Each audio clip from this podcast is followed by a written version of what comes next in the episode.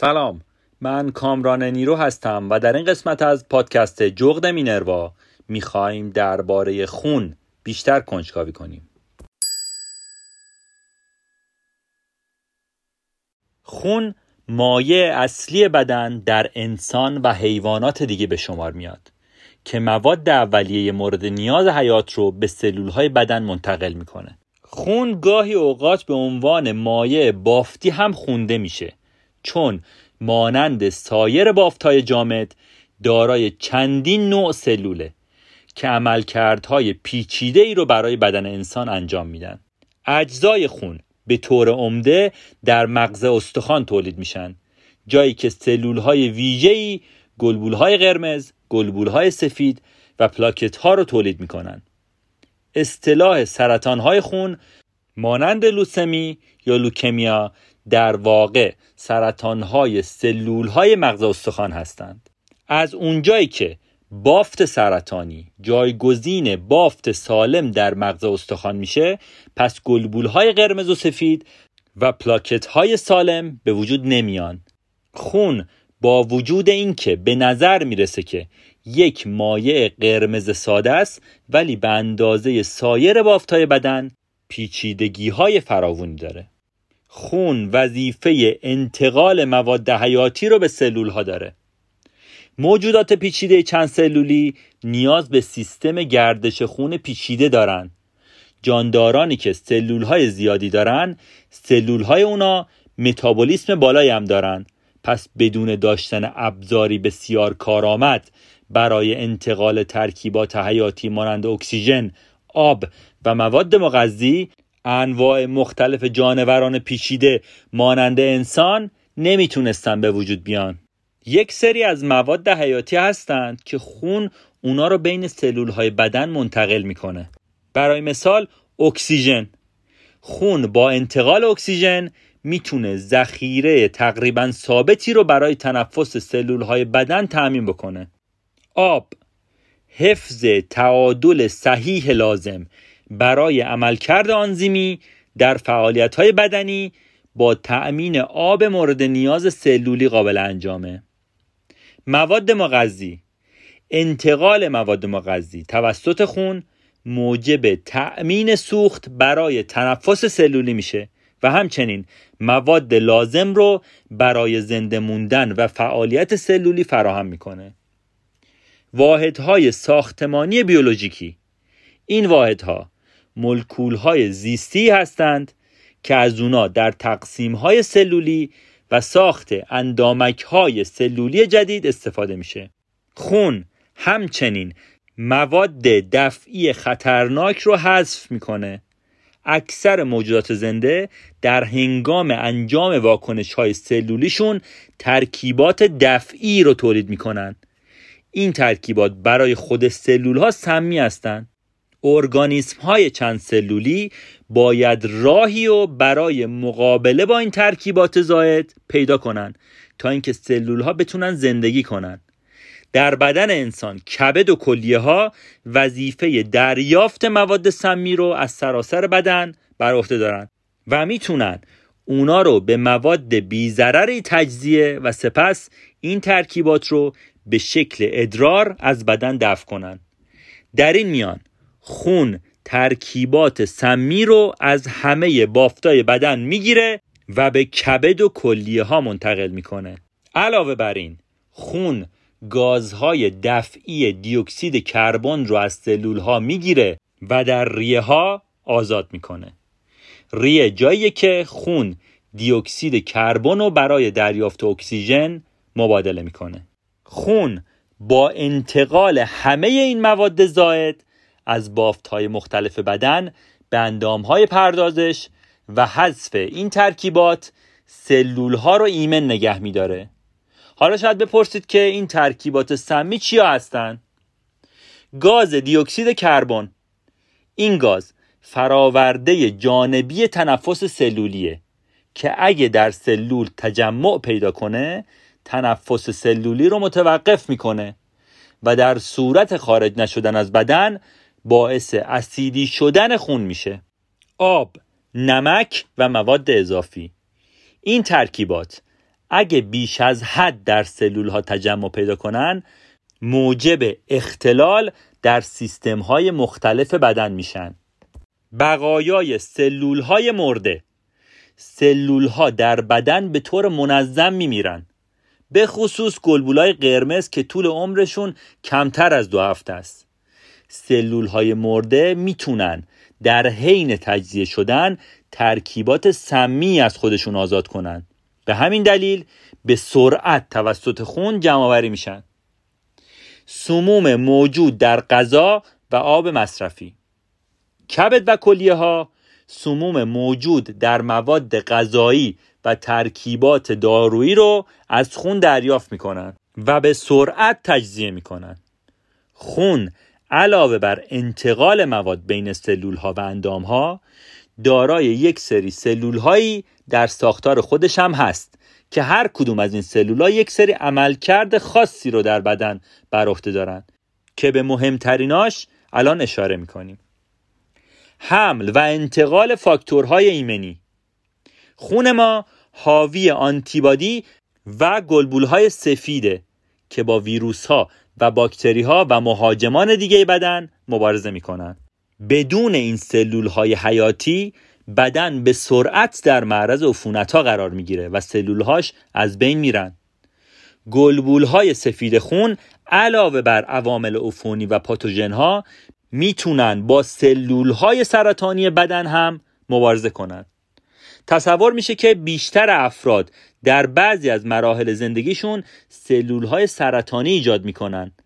اما در اکثر افراد سالم سیستم ایمنی بدن قبل از اینکه این سلول های سرطانی رشد کنن اونا رو از بین می‌برن. به همین دلیله که مبتلایان به اختلالات ایمنی نسبت به افراد با سیستم ایمنی سالم با خطر بیشتری برای ابتلا به سرطانهای خاص مواجه هستند. سیستم لنفاوی در کنار سیستم گردش خون برای جابجایی، ذخیره و ایجاد فاکتورهای ایمنی از اهمیت زیادی برخوردار هستند. یکی از جدیترین خطرهایی که بدن انسان ممکنه باهاش مواجه بشه ابتلا به کمخونیه از اونجایی که همه اندام های بدن از جمله مغز برای زنده موندن به جریان خون ثابتی نیاز دارن از دست دادن مقادیر زیادی خون می‌تونه مشکلات زیادی رو برای کارکرد صحیح تمام اندام های بدن به همراه داشته باشه.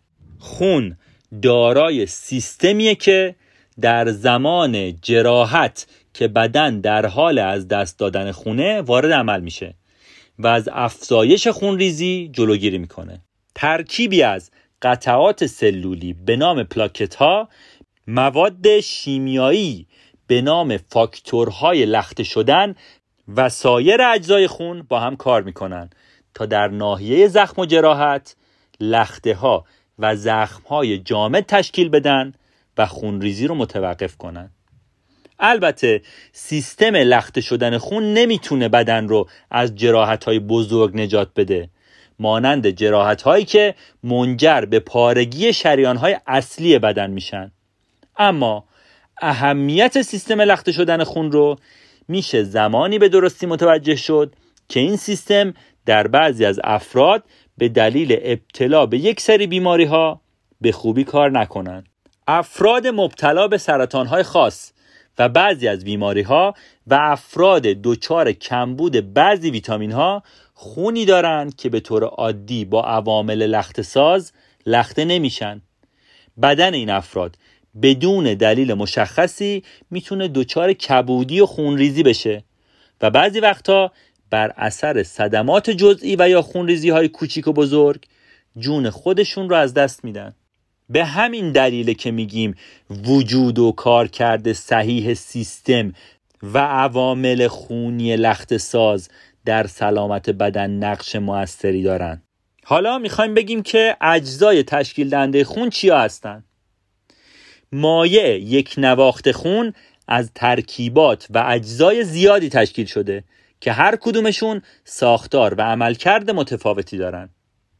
اگه خون رو در لوله های سانتریفیوژی قرار بدیم و سانتریفیوژ بشه اجزا و ترکیباتش بر اساس وزن و اندازه اونا در خون از هم جدا میشن شاید الان بپرسید سانتریفیوژ چیه؟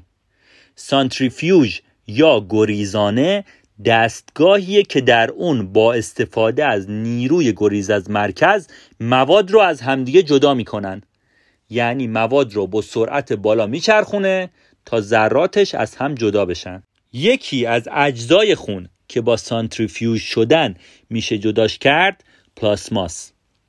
پلاسما بخش مایه ای از خونه که گلبول های قرمز گلبول های سفید پلاکت ها و سایر مواد موجود در خون رو تو خودش جا میده.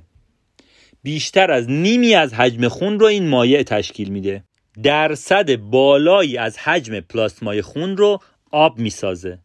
علاوه بر این پلاسما حاوی پروتئین ها نمک و سایر مواد هم هست که حتی در صورت جدا کردن گلبول های قرمز و سفید از اون می‌تونه ساختار متراکم و قلیز پلاسما رو حفظ کنه. یک پروتئین مهم به نام آلبومین برای حفظ غلظت خون در بدن وجود داره. این پروتئین تضمین می‌کنه که خون از رگها و بافتهای بدنمون بیرون نره و همچنین سرعت خونریزی رو در صورت آسیب دیدگی کاهش میده. پلاسمای خون یک سری ترکیبات دیگه هم داره. برای مثال آنتیبادی ها این ترکیبات پروتئین هایی هستند که به پاتوژن های مهاجم حمله می کنند عوامل لخته کننده خون. این سلول ها و عوامل خونی از خونریزی در رگ ها جلوگیری می کنند هورمون ها هورمون ها در پلاسمای خون پیام های شیمیایی هستند که به بافت های مختلف بدن ارسال میشن. مواد مغذی. پلاسمای خون شامل ترکیبات مغذی مانند قندها، ویتامین ها و مواد معدنی هست. که اونا رو بین سلول های مختلف بدن توضیح می‌کنه. لیپیدها ترکیبات لیپیدی زیادی در پلاسما وجود داره که در حمل و نقل و جمعآوری چربی ها در سراسر بدن نقش دارن. از جمله این چربی ها میشه به انواع کلسترول ها و تریگلیسیرید ها اشاره کرد. حالا میایم سراغ گلبول های قرمز خون از گلبول های قرمز خون یا رد بلاد سل می‌تونیم به عنوان محموله های بدن یاد کنیم. اونا سلول های کوچک و فراوانی در خون هستند که به طور اختصاصی برای انتقال اکسیژن از ریه ها به سلول ها طراحی شدن و دیوکسید کربن رو به ریه ها برمیگردونن تا در هنگام بازدم از ریه ها بیان بیرون. گلبولای قرمز حاوی هموگلوبین هستند. هموگلوبین پروتئینیه که ساختاری برای حمل اکسیژن داره و به طور اختصاصی به اکسیژن در ریه ها متصل میشه این پروتئین اکسیژن خودش رو با عبور از بافت های بدن در جریان گردش خون به سلول ها آزاد می‌کنه و دیوکسید کربن رو با سرعت کم و ثابتی از بافت ها برداشت می‌کنه هموگلوبین به طور کلی یک رنگدانه است که بسته به اینکه به مولکول اکسیژن وصل شده باشه یا نه تغییر رنگ میده. به همین دلیل خون گرفته شده از رگهایی که خون حاوی دیوکسید کربن رو به سمت ریا میکشونه قرمز تیر است و خون حاصل از شریان ها که خون غنی از اکسیژن رو از ریه ها به بافت ها منتقل می‌کنن به رنگ قرمز روشن دیده میشه. گلبولای سفید خون یا وایت بلاد سل یکی از سلول های سیستم ایمنی به شمار میان. مانند گلبول های قرمز گلبول های سفید هم توسط سلول های بنیادی در مغز استخوان ساخته میشن. گلبول های سفید انواع مختلفی دارند که در پاسخ ایمنی به عفونت ها و جراحت های بدن نقش های مختلفی رو بر عهده دارند. برای مثال نوتروفیل ها که به باکتری ها و قارچ های بیماریزا که وارد بدن میشن حمله می‌کنن و اونا را از بین می‌برن. بازوفیل ها که این گروه از گلبول های سفید یک سری مواد شیمیایی را آزاد می‌کنن که باعث تقویت پاسخهای التهابی در بدن میشه. لنفوسیت ها که خودشون انواع مختلفی دارن ولی در کل آنتیبادی آزاد می‌کنن به سیستم ایمنی کمک می‌کنن و سلول های تومور و ویروس ها رو از بین می‌برن حالا میریم سراغ یکی دیگه از اجزای تشکیل دهنده خون پلاکت ها پلاکت ها قطعات سلولی هستند که از قسمت های از سیتوپلاسم متصل به قشای سلولی ساخته شدند و با جمع شدن در کنار هم خونریزی رو متوقف می کنند و با ساختن قطعات لخته زخم ها رو می بندن. مانند گلبول های سفید و قرمز پلاکت ها هم در مغز استخوان ساخته میشن. سرطان سلول های مغز استخوان ممکنه که از تولید پلاکت هایی با عمل کرده مناسب جلوگیری کنه. پلاکت ها دو حالت دارن. پلاکت های فعال که برای ایجاد لخته های خون طراحی شدن و پلاکت های غیر فعال که در فرایند لخته سازی شرکت نمی کنن. زمانی که جراحتی در رگهای خونی ایجاد بشه آبشاری از پیام های شیمیایی باعث میشه که پلاکت ها فعال بشن پلاکت ها و سایر فاکتورهای لخته کننده برای فعال شدن به دریافت این پیام ها و سیگنال ها نیاز دارند. البته افراد مبتلا به یک سری از بیماری های قلبی و عروقی ممکنه که پلاکتاشون به طور ناصحیح فعال بشن به طوری که در زمان خونریزی پیام های مهاری معمول پلاکت ها ارسال نمیشن. می‌رسیم سر بحث گروه های خون. در تاریخ پزشکی اولیه تصور می‌شد که انتقال خون از یک فرد به فرد دیگه غیر ممکنه. دلیلش هم این بود که وقتی این اقدام انجام می‌شد بیشتر افراد از بین می‌رفتن. با این حال دانشمندان با گذشت زمان وجود گروه خونی یا blood type رو کشف کردند. چندین پروتئین اساسی سطح سلول های خونی ما رو میپوشونن و به سیستم ایمنی بدن کمک می‌کنن تا بین سلول های خونی خودی و خارجی تمایز قائل بشن این پروتئین ها در گروه های خونی مختلف متفاوتن تلاش برای انتقال خون از نوع گروه خونی ناسازگار به فرد می‌تونه باعث ایجاد لخته در خون دریافت کننده بشه که همین لخته شدن خون ممکنه که کشنده باشه. خوشبختانه امروزه پزشکان آزمایش های سریعی رو برای تعیین نوع گروه خون بیمار انجام میدن و کیسه های خون رو برای انتقال خون به ترتیب طبقه بندی می‌کنن. تا بیماران از دریافت یک گروه خونی سازگار اطمینان داشته باشند. سه نشانگر پروتئینی گروه خونی رایج که تا امروز شناخته شده پروتئین های A, B و RH یا همون RH نامیده میشن. پروتئین های A یا B می‌تونن منجر به ایجاد گروه خونی A, AB, B یا O بشن. زمانی که هیچ گونه پروتئینی از جمله A یا B بر سطح سلول های خونی فرد وجود نداشته باشه گروه خونیش او در نظر گرفته میشه. هر کدوم از این گروه های خونی همچنین می‌تونن از جهت داشتن پروتئین ارهاش مثبت یا منفی باشن و این پروتئین منجر به تفکیک گروه های خونی به شکل آب مثبت یا آب منفی میشه. گروه خونی او منفی به عنوان دهنده جهانی شناخته میشه. از اونجایی که این گروه خونی پروتئین آ یا ب نداره و برای پروتئین ارهاش منفیه افراد از هر گروه خونی می‌تونن خون او منفی دریافت کنن. بدون اینکه پاسخ ایمنی نامطلوبی به پروتئین های خارجی اون داشته باشن. متاسفانه افراد با گروه خونی او منفی کمترین دامنه انتخاب اهدا کننده احتمالی رو برای خودشون دارن. این افراد با ارهاش منفی نمی‌تونن خونهایی با پروتئین های آ ب یا ارهاش رو دریافت کنن. اونا فقط می‌تونن از افرادی که با گروه خون او منفی هستن خون دریافت کنن.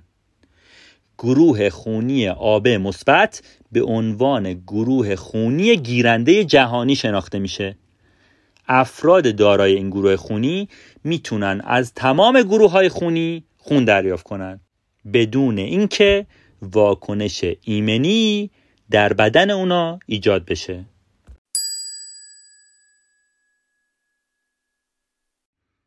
در انتهای این قسمت می‌خوام از همراهیتون تشکر کنم. و بگم که اگر این قسمت رو دوست داشتید لطفا اون رو به دوستانتون هم معرفی کنید و برامون کامنت بذارید بیشک این حمایت شما باعث دلگرمی و بهبود کیفیت کار ما میشه پادکست جغد مینروا رو می‌تونید در Castbox، Google Podcast و اکثر app های پادگیر و اینستاگرام دنبال کنید. همه لینک ها رو هم می‌تونید در قسمت توضیحات ببینید. ممنون از همراهیتون.